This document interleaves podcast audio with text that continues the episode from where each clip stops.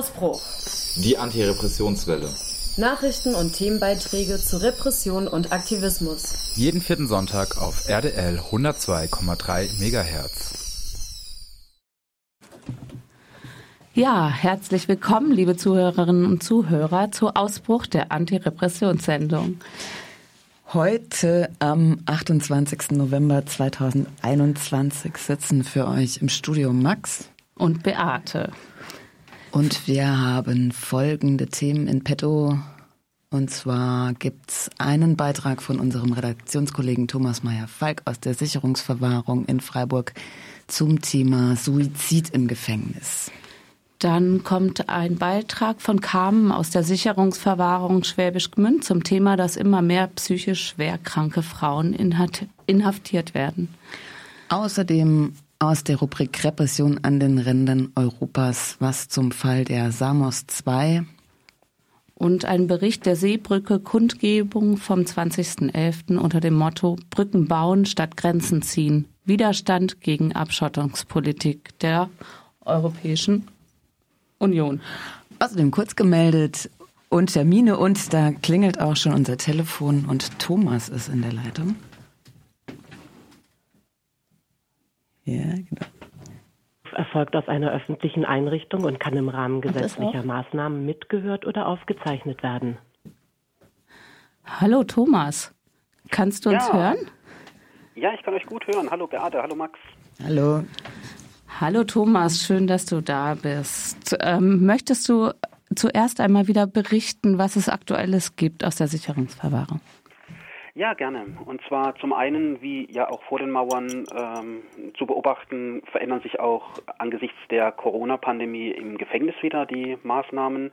Seit dem 16.11. gelten hier in der JVA Freiburg neue Beschränkungen, zum Beispiel hinsichtlich der Besuche von Freundinnen und Freunden und Angehörigen. Es dürfen jetzt nur noch 2G äh, Personen in die Haftanstalt genesen und geimpft. Ungenes, äh, ungeimpft und äh, nicht genesene Personen erhalten keinen Zutritt mehr zum Besuch. Es ist auch jetzt nicht mehr erlaubt, äh, sich kurz vor und kurz nach dem Besuch äh, zu umarmen sondern äh, ohne Berührung hat man dann die Besuchszeit an einem langen Tisch, äh, getrennt durch eine kleine Scheibe, mit Mundschutz zu verbringen.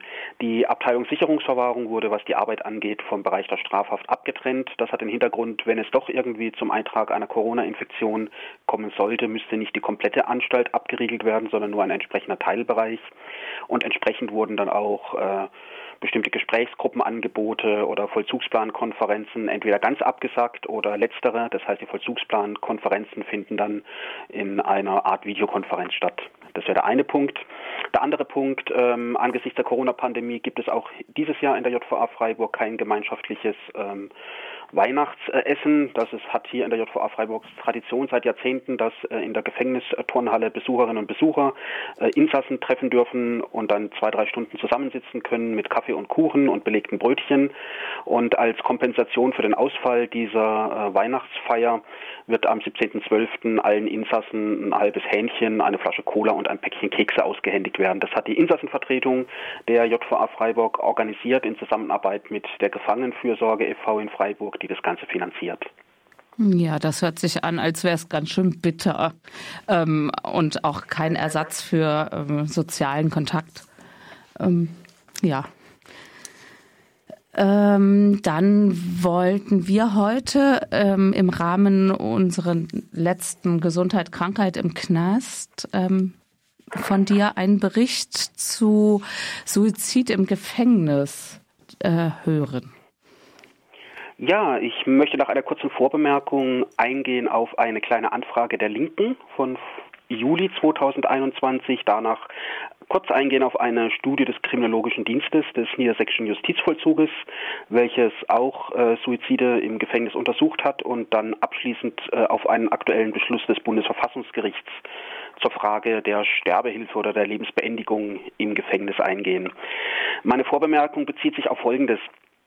Suizide allgemein gesprochen äh, erscheinen mir letztlich ja als Beleg für, ein, eine, für eine Sinnlehre, für ein existenzielles Vakuum bei den betroffenen Menschen. Das heißt, dieser Mensch empfindet möglicherweise keine, kein, nichts, was ihn mehr trägt und hält im Leben. Das heißt, dieser Mensch scheidet dann aus dem Leben. Uns, wie die wir weiterleben müssen, werden ja konfrontiert äh, mit diesem Tod und ähm, spüren möglicherweise die Hoffnungs- und Perspektivlosigkeit, wenn uns der Mensch äh, besonders vertraut äh, gewesen war, äh, in einer selbst uns erschütternden Weise. Ich äh, denke hier an einen Herrn D. aus der JVA Freiburg, der mir vor einigen Wochen berichtet hat, schriftlich äh, über den Suizid eines ihm bekannten Insassen in der JVA Freiburg mit türkischem Migrationshintergrund, der eigentlich in wenigen Monaten hätte entlassen werden sollen. Darüber hatten wir auch im letzten Monat berichtet und wie sehr ihn dieser Suizid erschüttert hat. Oder ich denke auch an Herrn K. in der JVA Offenburg, der mir vor wenigen Monaten von einem dort äh, stattgehabten äh, Suizid berichtet hat. Ein äh, junger Mann, der mit dem er noch einen Tag zuvor beim Kaffee zusammengesessen war und ihn, äh, den Herrn K., hat dieser Suizid des Mitgefangenen regelrecht der Boden, den Boden unter den Füßen weggezogen. Und äh, noch ein letzter Punkt zur Vorbemerkung. Ich teile ja nicht die Ansicht, dass äh, Suizide im Gefängnis in jedem Fall dann gleichzusetzen sind mit Mord. Das ist eine These, die auch gerne äh, gebraucht wird. Denn Suizid kann auch und gerade meiner Ansicht nach im Gefängnis ein allerletzter Akt sowas von wie Selbstermächtigung sein in einem Umfeld der totalen Überwachung. Und ähm, auch Gefangenen sollte letztlich das Recht äh, zugestanden werden, eigenverantwortlich äh, über ihr Lebensende zu entscheiden unabhängig von der Frage, dass konkrete Missstände tatsächlich ursächlich sein können für Suizide, die dann auch untersucht und äh, behoben werden müssten. Letztlich behoben werden müssten, können sie nur durch eine Abschaffung der Gefängnisse, aber das ist ein anderes Thema. Ja, wie gesagt, die kleine äh, Anfrage der Linken, die äh, Ulla Jelpke, eine ganz bekannte äh, Abgeordnete der Linken, leider jetzt aus dem Bundestag ausgeschieden, hat äh, vor einigen Monaten mit anderen Fraktionsmitgliedern der Linken im Bundestag die Bundesregierung zu den Todesfällen in Haft seit dem Jahre 2018 befragt. Die Bundesregierung hat darauf geantwortet. In einer Vorbemerkung hatte die Linke darauf verwiesen, dass zwischen 1998 und 2017 in deutschen Gefängnissen rund 3000 Menschen gestorben seien. Davon seien 1500 Menschen infolge von Suizid verstorben. Die Fragestellerinnen der Linken bemängeln, dass äh, die Suizidrate, die Rate derer, die sich in deutschen Gefängnissen töten, doppelt so hoch sei äh, im Vergleich zu den durchschnittlichen äh, Suizidraten anderer Staaten hier in Europa. Die Bundesregierung hat dann geantwortet, dass sich im Jahre 2018 in Deutschland 58 Menschen in Gefängnissen äh, das Leben genommen hätten im Jahr 2020, also jetzt dann im äh, Corona-Jahr 2020, immerhin schon 77. Also ein erheblicher Anstieg. Dann wurden noch Fragen und Daten erhoben zum Thema die Haftdauer. Das fand ich nämlich ganz äh, interessant und spannend. Circa 60 Prozent aller Suizide in Gefängnissen äh, geschehen in den ersten sechs Monaten der Inhaftierung wenn jemand mal die ersten sechs Monate überstanden hat, dann sinkt äh, die Gefahr, dass sich ein Mensch das Leben nimmt, in Haft rapide. Lässt sich auch irgendwie nachvollziehen. Menschen, die aus ihrem alltäglichen Kontext herausgerissen werden, sind äh, in existenzieller Weise besonders erschüttert. Wenn dann noch die Verurteilung hinzukommt, hinzukommt, egal wie lang die Strafe sein mag, ist es ein weiterer Punkt, der die Menschen erschüttert. Ähm, wie steht es um die das hatten wir ja auch schon in der Sendung früher thematisiert, um die therapeutische und medizinische Betreuung. Auch das hat die Linke abgefragt. Und da kamen dann auch äh, offizielle Daten der Bundesregierung äh, zutage. Also ärztlicher Dienst in den Gefängnissen auf ganz Deutschland bezogen, durchschnittlich 0,57 Stellen, also eine halbe Stelle ungefähr auf 100 Menschen in Haft. Was den sozialen und psychologischen Dienst angeht, 1,33 Stellen, also ein, ein Drittel Stellen auf 100 Menschen. Und äh, für die religiöse Betreuung stehen 0,4 Stellen auf 100 Insassinnen und Insassen zur Verfügung, also relativ spärlich. Wenn wir uns jetzt noch die Suizidrate anschauen, das heißt die Anzahl derer, die sich umgerechnet auf 100.000 Menschen äh, umbringen, dann haben wir ähm, für 2019 im Justizvollzug eine Suizidrate von 65 auf 100.000 und im Jahr 2020 wird eine Verdoppelung fast angegeben auf 129. Die Hintergründe dafür, da konnte die Bundesregierung nichts mitteilen. Wenn wir das jetzt allerdings in Bezug setzen zum Suizidrisiko in Freiheit, also vor den Mauern, stellen wir fest, dass wir ungefähr sechs bis zehnmal so viel Suizide auf 100.000 Menschen umgerechnet in den Gefängnissen haben. Also nochmal zum Vergleich. Im Jahr 2016 hatten sich im Justizvollzug 118 auf 100.000 Gefangene umgebracht. In der Allgemeinbevölkerung zur selben Zeit 11,9 auf 100.000 Menschen. Und äh, jetzt kann man natürlich äh, darüber spekulieren, was da die Hintergründe sind. Ein Grund erscheint mir, das hatten wir ja auch in früheren Sendungen äh, diskutiert, äh, die lebens- und wachstumsfeindliche Umgebung in Gefängnissen. Das heißt, hier wird einem die Aussichts- und Ausweglosigkeit der eigenen Lebenssituation vielleicht noch deutlicher als dann äh, vor den Mauern. Eine Studie von 2005 des Kriminologischen Dienstes der des niedersächsischen Justizvollzuges hat einmal ganz genau alle Suizide im Gefängnis von 2000 bis 2004 untersucht. Das heißt, die Studie ist jetzt zwar schon einige Jahre alt, aber ich denke, die Ergebnisse, was die Werte angeht, die äh, Prozentzahlen und die Erkenntnisse unterscheiden sich nicht wesentlich von den heutigen Gegebenheiten. Eine wesentliche Erkenntnis äh, aller Suizide von 2000 bis 2004 war, dass 43,8 Prozent der Suizidenten und Suizidentinnen zuvor noch nie inhaftiert waren. Und 21 Prozent waren zuvor einmal inhaftiert. Das lässt den Schluss zu, dass Menschen, die mehrfach in Haft äh, sitzen, ein niedrigeres äh, Suizidrisiko haben als Menschen, die das erste Mal in Haft äh, kommen.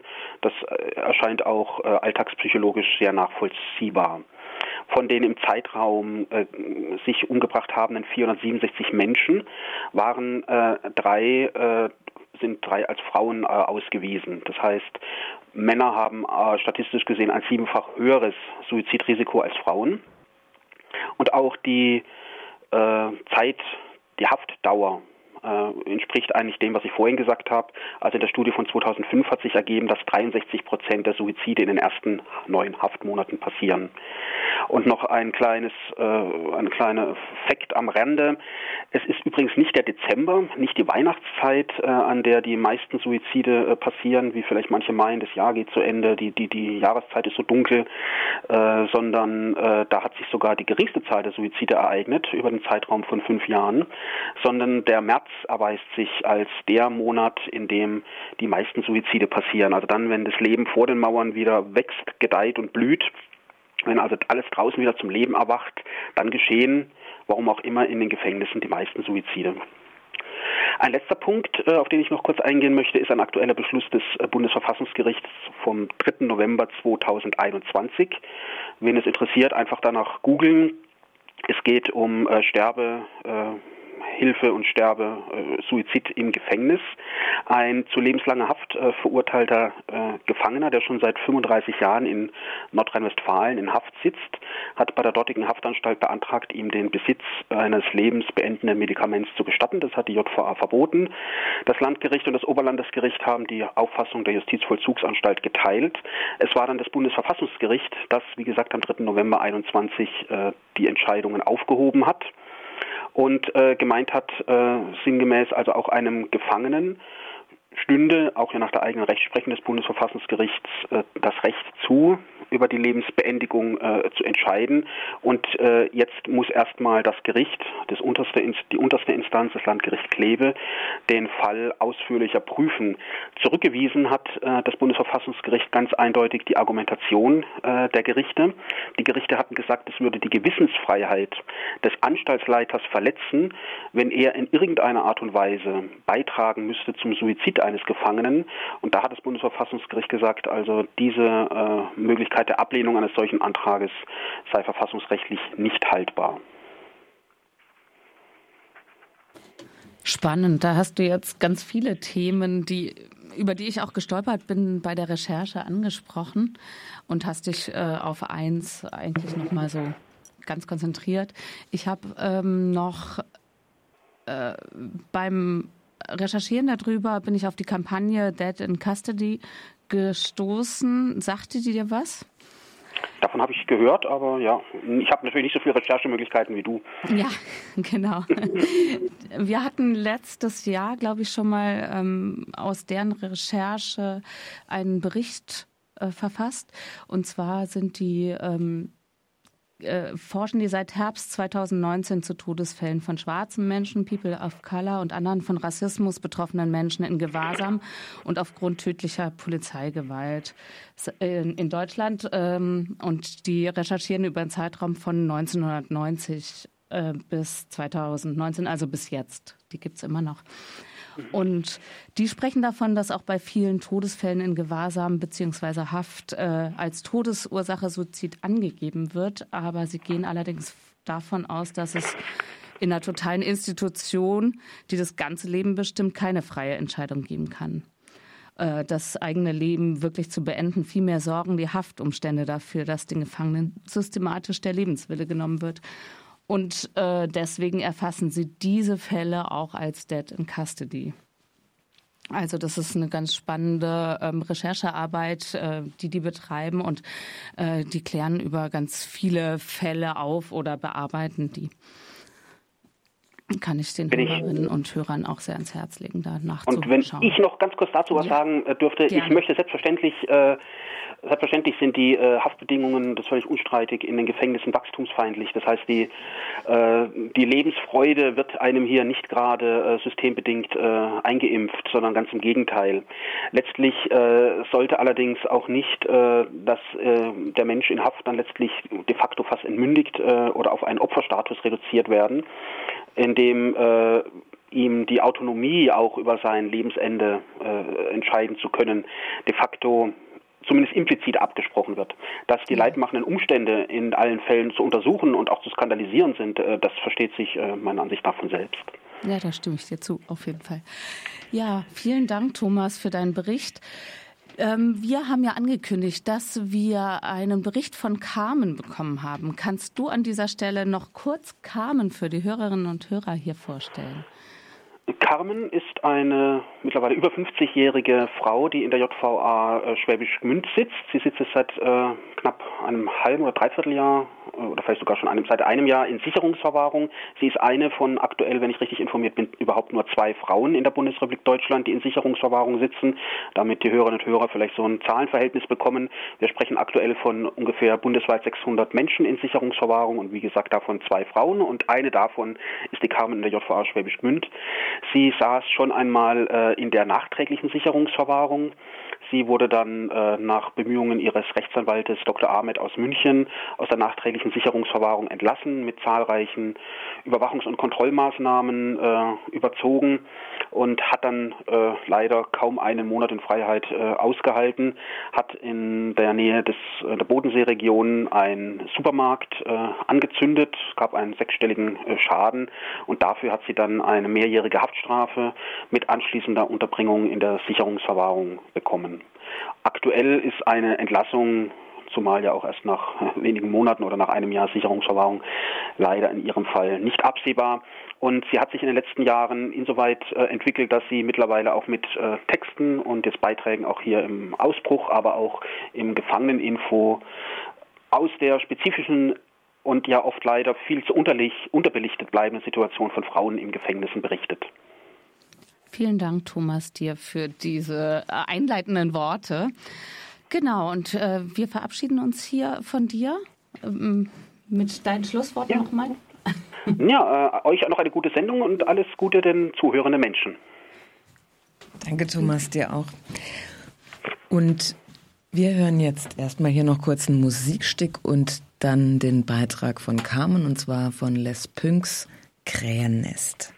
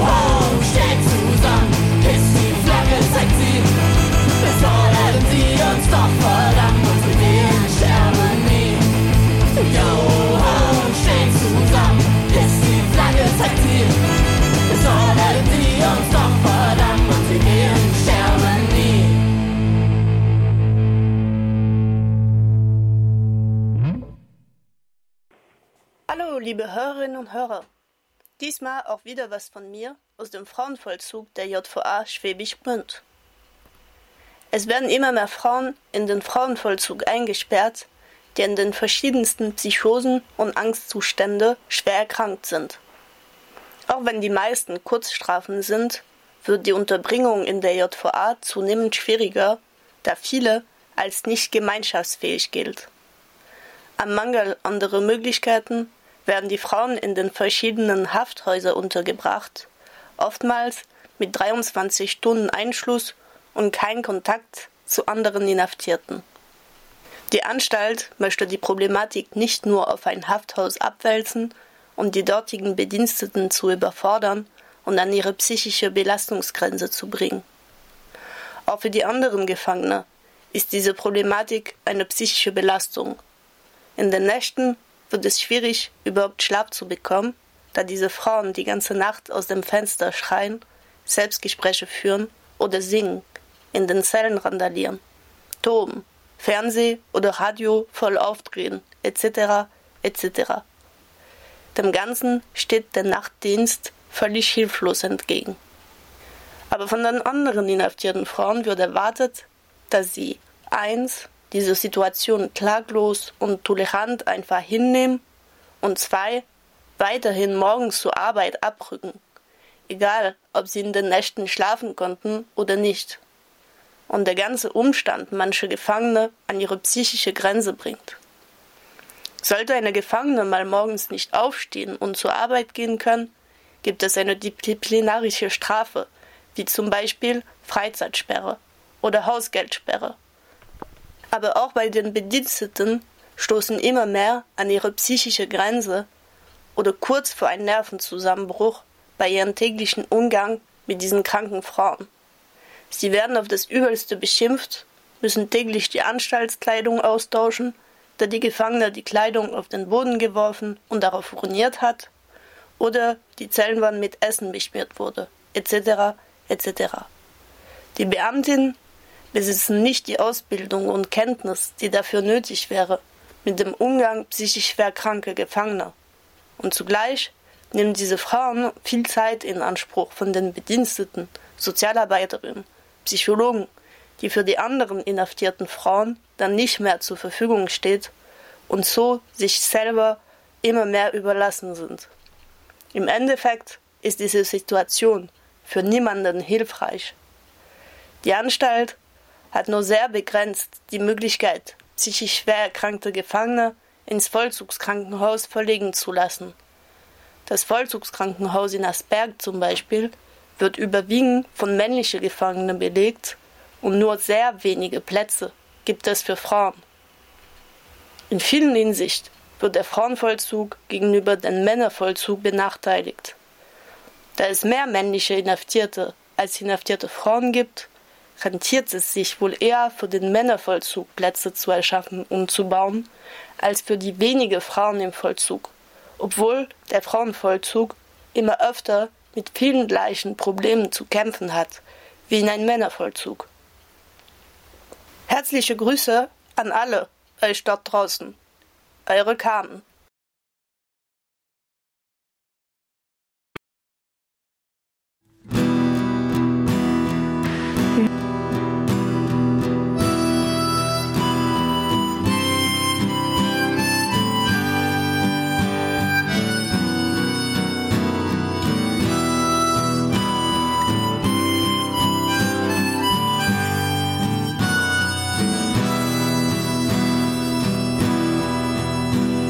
Ich wollte sein wie ein warmer Wind, der deine Haut berührt, der den Schweiß und die schweren Gedanken verweht, der dich streichelt und verführt. Doch ich war wie ein Herbststurm, der Regen trägt, der alles durchdringt und benetzt. Ich hab dich berührt und ich hab dich verführt, doch ich hab dich auch verletzt.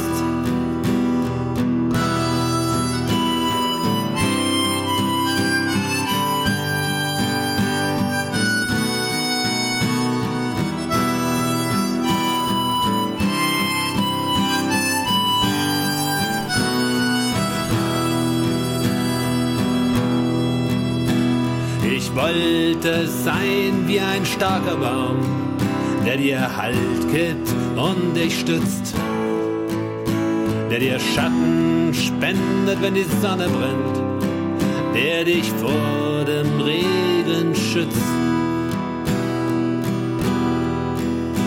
Doch ich war wie ein Schilfrohr auf sandigem Grund, das im Sturm erzittert und knickt gab dir den Halt nicht und nicht den Schutz. Und trotzdem hast du mich geliebt.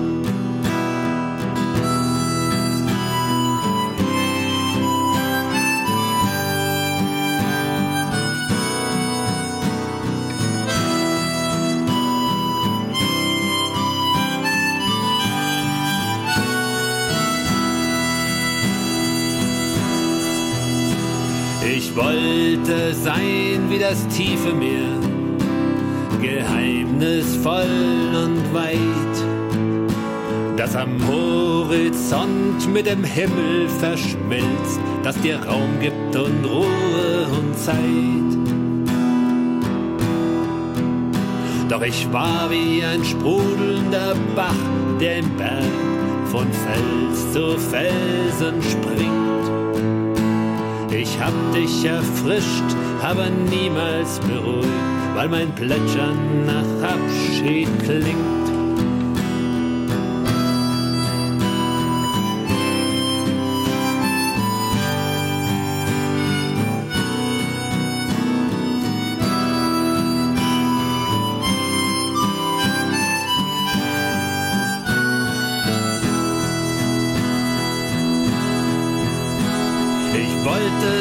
Viel sein und war es doch nicht.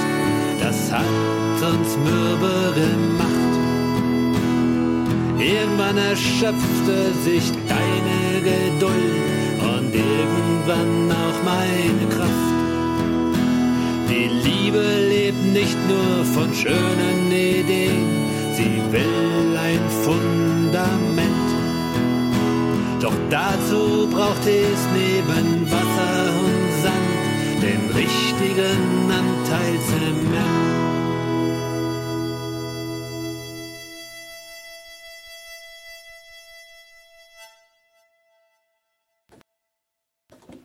Das war Nico aka Thomas Walter mit seinem Lied Gewollt von der CD Fluchtpunkte.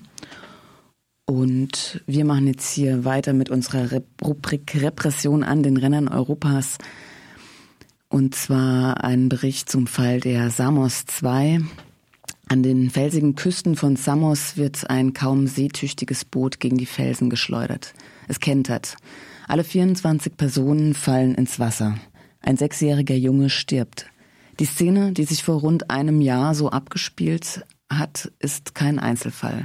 Seit vielen Jahren ertrinken immer wieder Menschen in der Ägäis, Menschen, die auf der Flucht sind vor Krieg aus Afghanistan, Syrien oder dem Irak. Neu ist jedoch, dass der Vater des toten Kindes sich jetzt vor Gericht verantworten muss. Weil sein Sohn auf dem Weg in ein vermeintlich besseres Leben ertrank, soll der 25-jährige N für bis zu zehn Jahre ins Gefängnis. Eine weitere Person wurde ebenfalls verhaftet, Hassan, der das Boot gesteuert hat. Wie die griechischen Behörden an den Samos II ein Exempel statuieren wollen, berichtet Katrin Hiss von Radio Rabe für uns. Zeuginnen haben übereinstimmend ausgesagt, dass die Küstenwache die Szenerie nur beobachtet habe, jedoch nicht einschritt. Im November letzten Jahres kentert ein Boot vor der Küste der griechischen Insel Samos. Der sechsjährige Sohn von N aus Afghanistan ertrinkt. Was danach folgte, erklärt Christina Di Bella von Borderline Europe. N, der ja nicht mit Namen genannt werden möchte, ist angeklagt auf der Grundlage von Child Endangerment, also Kindeswohlgefährdung. Das ist unseres Wissens nach ein ähm, absolutes Novum im europäischen Kontext, dass nun auch Eltern für das Versterben von ihrer Kinder angeklagt werden. Und die Argumentation dahinter ist sozusagen, dass der Vater wissentlich das äh, Leben des Kindes in Gefahr gebracht hat, indem er ein seeuntaugliches Boot zur Überfahrt genutzt hat und somit ja das Leben des Kindes riskiert hat. Ich habe meinen Sohn verloren. Er ist ertrunken. In dieser schrecklichen Situation wurde ich verhaftet und kam ins Gefängnis. Ich wollte nach Griechenland, weil das Leben meines Sohnes in der Türkei in Gefahr war. Jetzt sagt mir das griechische Gesetz, dass ich schuld bin am Tod meines Sohnes und dass ich ein Krimineller sei. Neben N haben die griechischen Behörden noch eine weitere Person vorübergehend festgenommen. Hassan, ebenfalls aus Afghanistan, hatte das Boot gesteuert. Erst hat der Schmuggler das Boot selbst gesteuert. Weil ich neben ihm saß, hat er mich dann dazu gezwungen, das Steuer zu übernehmen. Hassan drohen deswegen 230 Jahre Gefängnis, für jede transportierte Person 10 Jahre. Denn in Griechenland wird Beihilfe zu unerlaubten Einreise härter bestraft als Mord. Wegen des Todes des Kindes kommt noch eine mögliche lebenslange Haftstrafe hinzu. Solch drakonische Strafen gegen Flüchtende seien in Italien und Griechenland mittlerweile gang und gäbe, sagt Christina Di Bella von Borderline Europe. Bei fast jedem ankommenden Boot wird eine Person festgenommen. Dabei muss es auch nicht immer nur der oder die Person sein, die das äh, Boot steuert. Teilweise sind es auch einfach Menschen, die irgendwie eine laut Behörden aktive Rolle auf dem Boot geführt haben. Das heißt, äh, die Wasser verteilt haben oder die ein Handy hatten oder einfach Englisch sprechen konnten. Genau. Und da sehen wir schon eine Regelmäßigkeit äh, in den Festnahmen. In Italien ist gerade erst ein Bericht erschienen, dass auf jeden Fall über 2000 Menschen in italienischen Gefängnissen aufgrund dieser Anklage sitzen. Und in Griechenland, ähm, ja, die letzten Zahlen, die ich dazu habe, gehen auf eine Recherche zurück von 2019. Da waren es 1900 Menschen, also auch um, um diesen Dreh.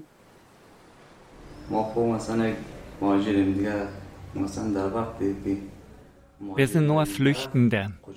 Die Schmuggler zwingen uns, das Boot selbst zu steuern. Als wir uns den Felsen genähert haben, konnte ich das Boot nicht mehr kontrollieren.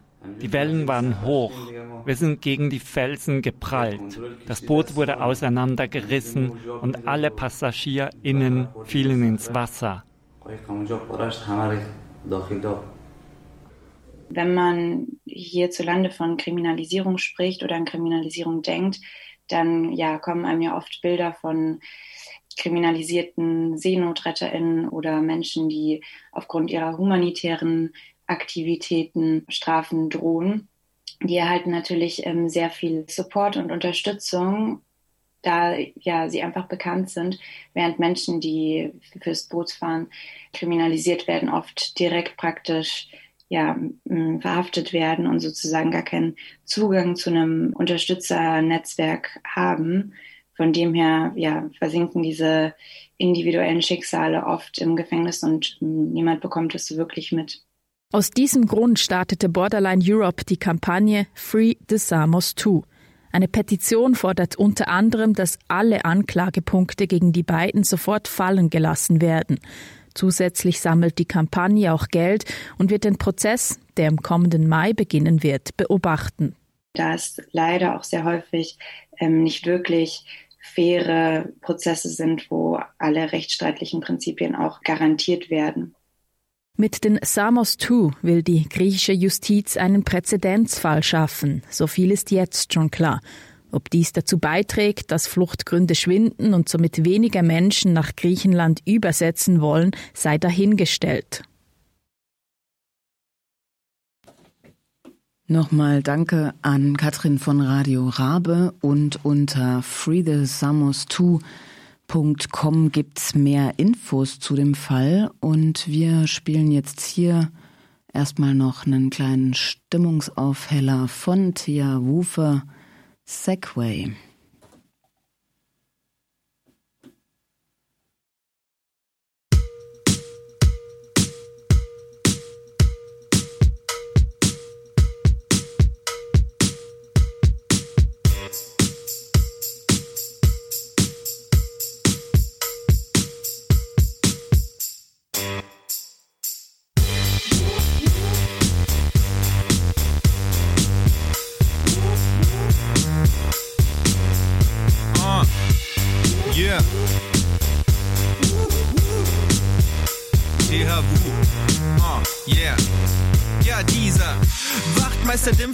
was up. Elender Mercedes-Poser hat jetzt ein Problem. Diese Fahrverbot in jeder Großstadt und kommt auch so schon lange nicht mehr gut an, weil man die neuen Daimler-Sterne nicht mehr gut abbrechen kann. Ja, man braucht dringend etwas Neues und man geht jetzt mit der Zeit. So ne Mann hat auch so ein Teil. Judge Dredd, Robocop-Style. Zumindest stellt man sich so vor. Öko dank Elektromotor. Finden doch jetzt alle irgendwie wichtig. Bürgernähe geht vor. Und so endet eine Sitzung. Konsens in der Chefetage. Und man sendet Instruktionen für die nächste Blamage. Wenn ich nicht mehr weiß, was wichtig oder witzig ist, pass auf, dann werde ich Segway-Polizist.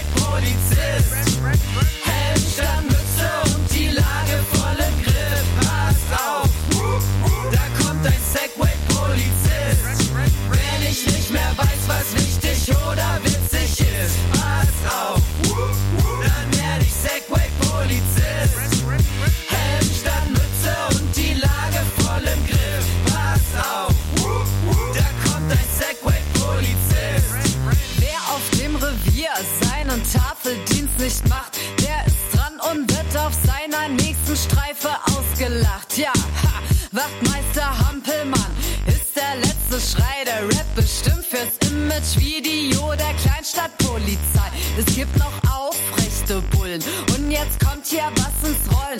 Sie bringen den Humor zurück in die alltäglichen Kontrollen. Sie posieren und sie lächeln vor Touristenkameras kommen ins Gespräch und geben sie Gas. Doch wie witzig ihr auch seid, ihr werdet niemals Freund und Helfer. Weil wer sucht hier den Streit? Und wer ist hier der Hasseler? Wenn ich nicht mehr weiß, was wichtig oder witzig ist, pass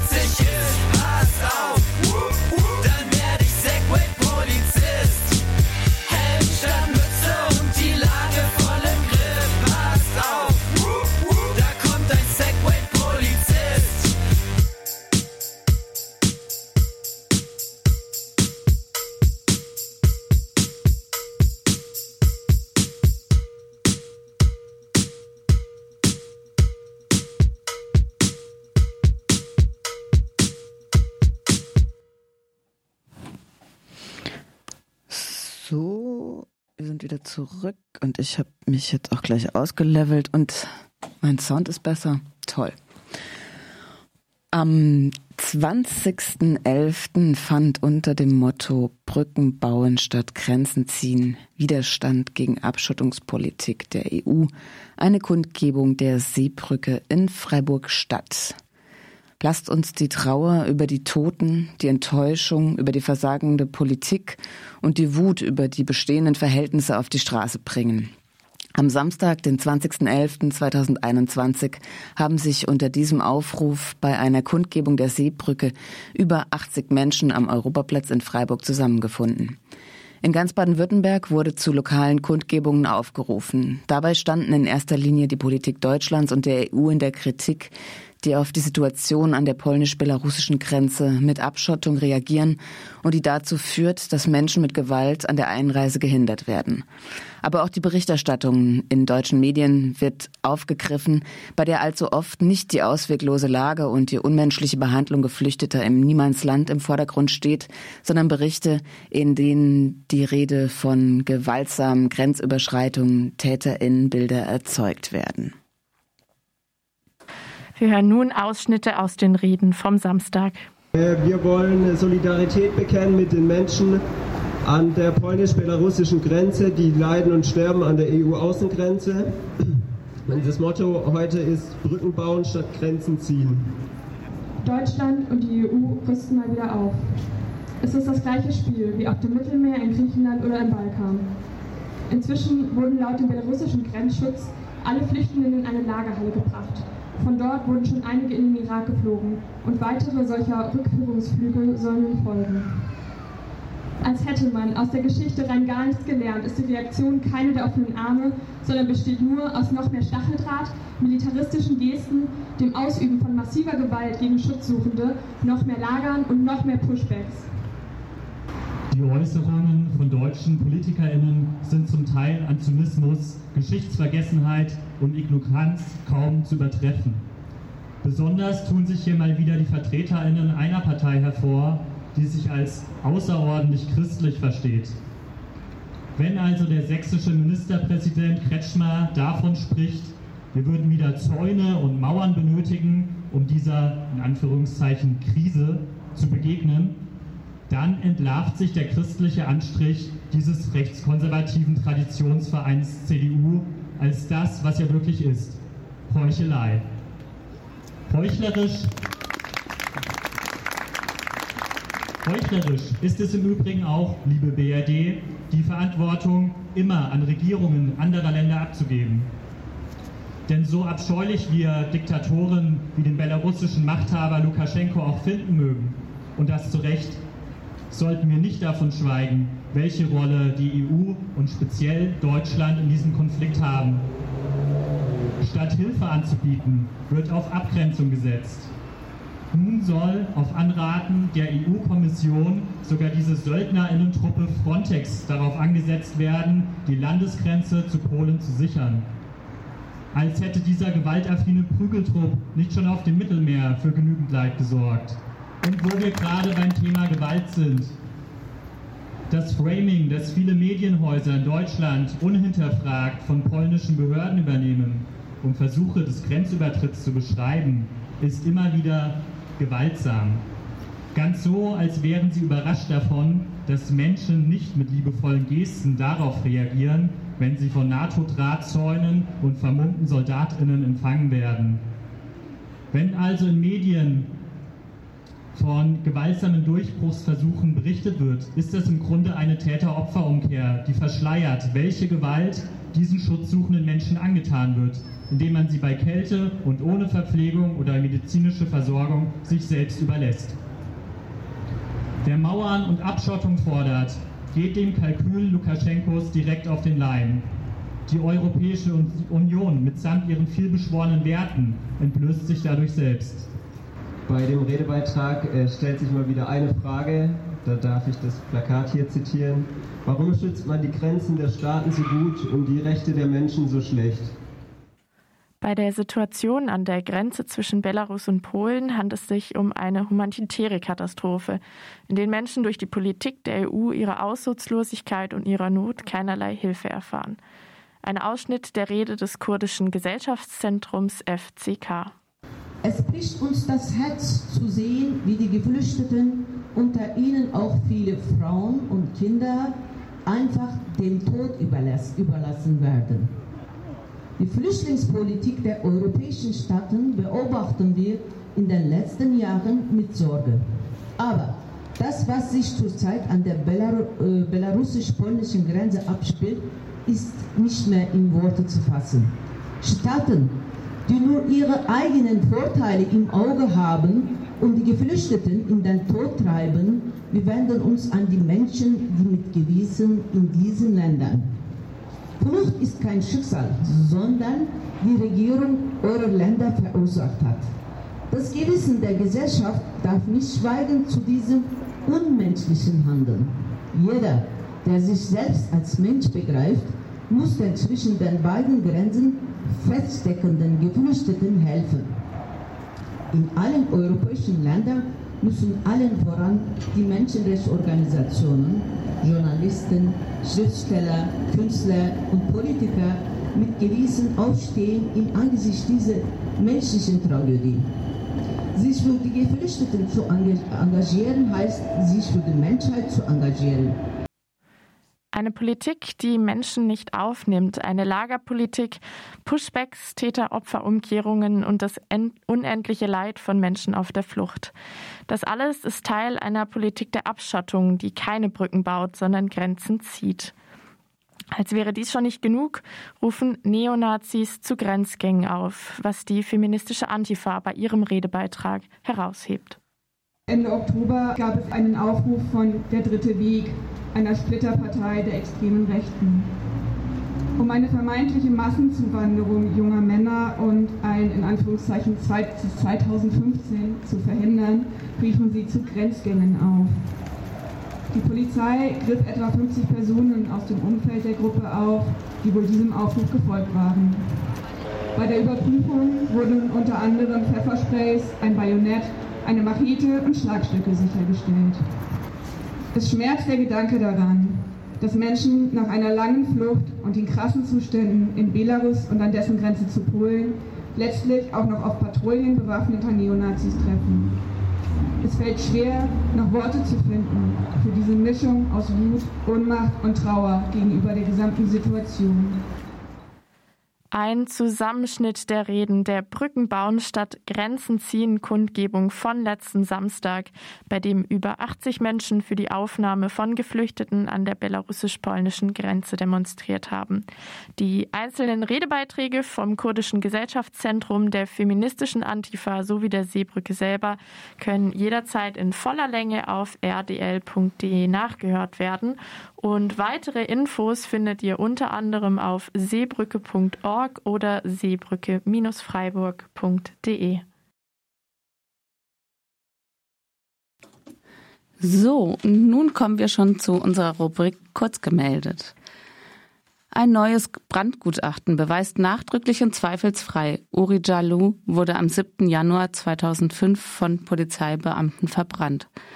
Internationaler Brandexperte widerlegt die vorsätzlich falsch konstruierten Behauptungen der Generalstaatsanwaltschaft von Sachsen-Anhalt. Uri Jallo habe das Feuer selbst gelegt. Familie von Uri Jallo stellt Anzeige wegen Strafvereitlung im Amt gegen die Generalstaatsanwaltschaft in Naumburg und fordert Wiederaufnahme der Ermittlungen durch die Bundesanwaltschaft, so eine Pressemitteilung anlässlich der internationalen Pressekonferenz der Initiative Orijalu am 3.11.2021. Am 1.12.21 soll Cem vor Gericht verurteilt werden.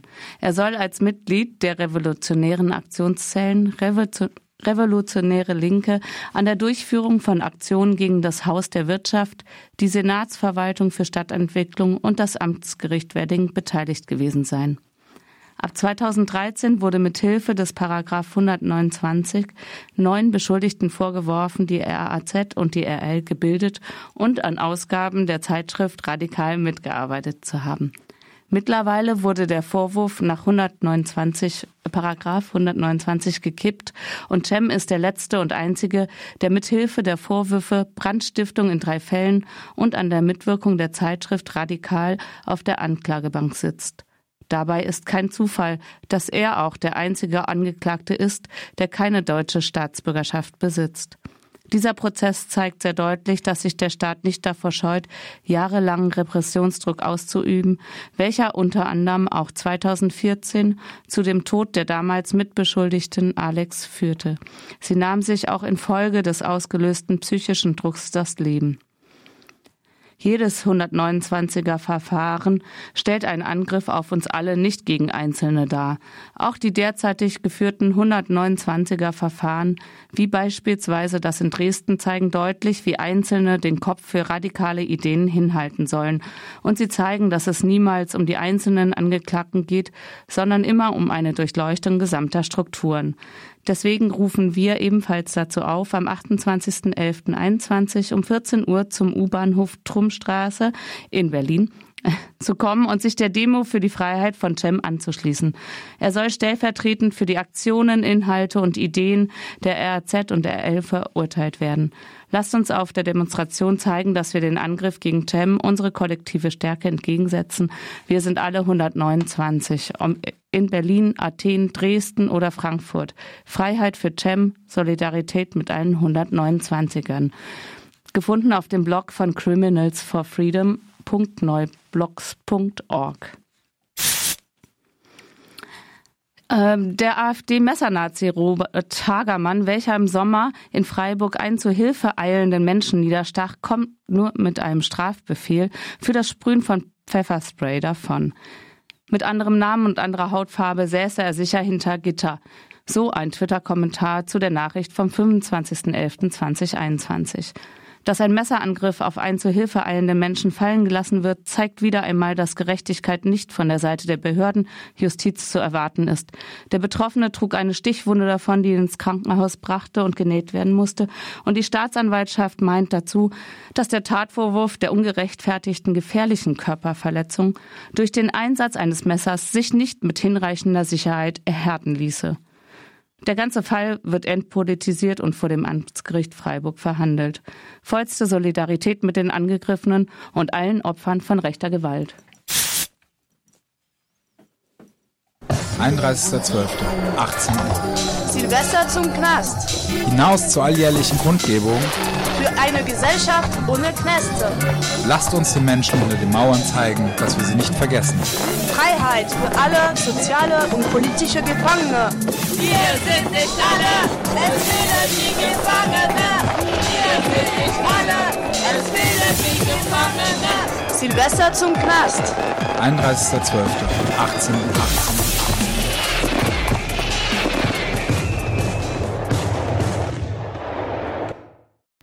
So, wir haben die letzten fünf Sendeminuten erreicht und eigentlich müssten wir jetzt schon Platz machen für die, die dann nach uns Sendung machen, aber die sind zum Glück ganz freundlich.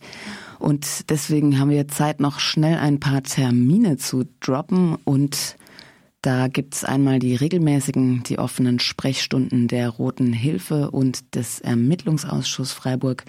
Rote Hilfe ist jeden ersten Donnerstag im Monat. Das ist jetzt in dem Monat der vierte, elfte, das ist ja Quatsch. Vierte, zwölfte hoffe ich. Naja, nee, das, das müsst ihr euch nochmal abchecken. Da habe ich mich vorhin vertan. 18.30 bis 19 Uhr im linken Zentrum in der Klümerstraße und jeder dritte Donnerstag im Monat 20.30 Uhr bis 21 Uhr im Büro für grenzenlose Solidarität auf dem Kreta-Gelände und der Ermittlungsausschuss jeden Montag von 7 bis 8 in der KTS in der Basler Straße 102 bei Stress mit Polizei und Justiz könnt ihr euch vertrauensvoll an die Genossinnen vor Ort wenden. Dann am 3. Dezember findet unter dem Motto Sicherheit, äh, Ihre Sicherheit ist nicht unsere Sicherheit eine Demonstration gegen die Innenministerkonferenz in Stuttgart statt. Das Ganze ist um 17 Uhr und dazu findet ihr mehr Infos unter noimk-stuttgart.org. Außerdem am 4. Dezember von 14 bis 18 Uhr findet ein Workshop zum Thema Community Accountability beziehungsweise äh, transformative Gerechtigkeit statt. Und ich lese jetzt schon noch mal kurz den richtigen Titel. Was meinen wir mit Community Accountability, Accountability innerhalb von transformativer Gerechtigkeit? Das sind alternative Ausgleichsideen für Probleme innerhalb von Gemeinschaften und quasi Alternativen zu den gängigen Justiz- und Strafsystemen. Und das Ganze ist am 4.11. und der Ort wird noch bekannt 4. gegeben. 12. Äh, 4.12. danke. und da gibt es nämlich auch ein neu veröffentlichtes Sein zum Thema mit dem Titel Sexualisierte Gewalt, was tun? Und die, das findet ihr zum Beispiel bei barrikade.info oder de.indiemedia.org. Und am 15.12. um 20 Uhr gibt es dann eine weitere Folge des Podcasts Sicherheit für wen? Institutionalisierte Diskriminierung in der Polizei und alternative Ansätze. Und den wichtigsten Ankündigungsjingle habt ihr ja schon gehört für den Dezember. Das ist äh, die Silvester-Demo Silvester zum Knast am 31.12. um 18 Uhr. Und wenn ihr uns aus der JVA zuhört, dann könnt ihr uns schreiben, also beziehungsweise Redebeiträge für die Demo zusenden, die wir dann dort vor Ort verlesen würden am 31. Und unsere Adresse ist Redaktion Ausbruch in der Adlerstraße 12 in 79108 Freiburg. Nein, 79098. Danke. Danke, Beate. Wir haben es geschafft. Wir machen jetzt hier, wir gehen jetzt hier raus und machen Platz und wünschen euch einen schönen Abend. Bis zum nächsten Mal, jeden vierten Sonntag im Monat. Sie sind aber auch Deutsche eigentlich. Ich bin in erster Linie DJ. Müssen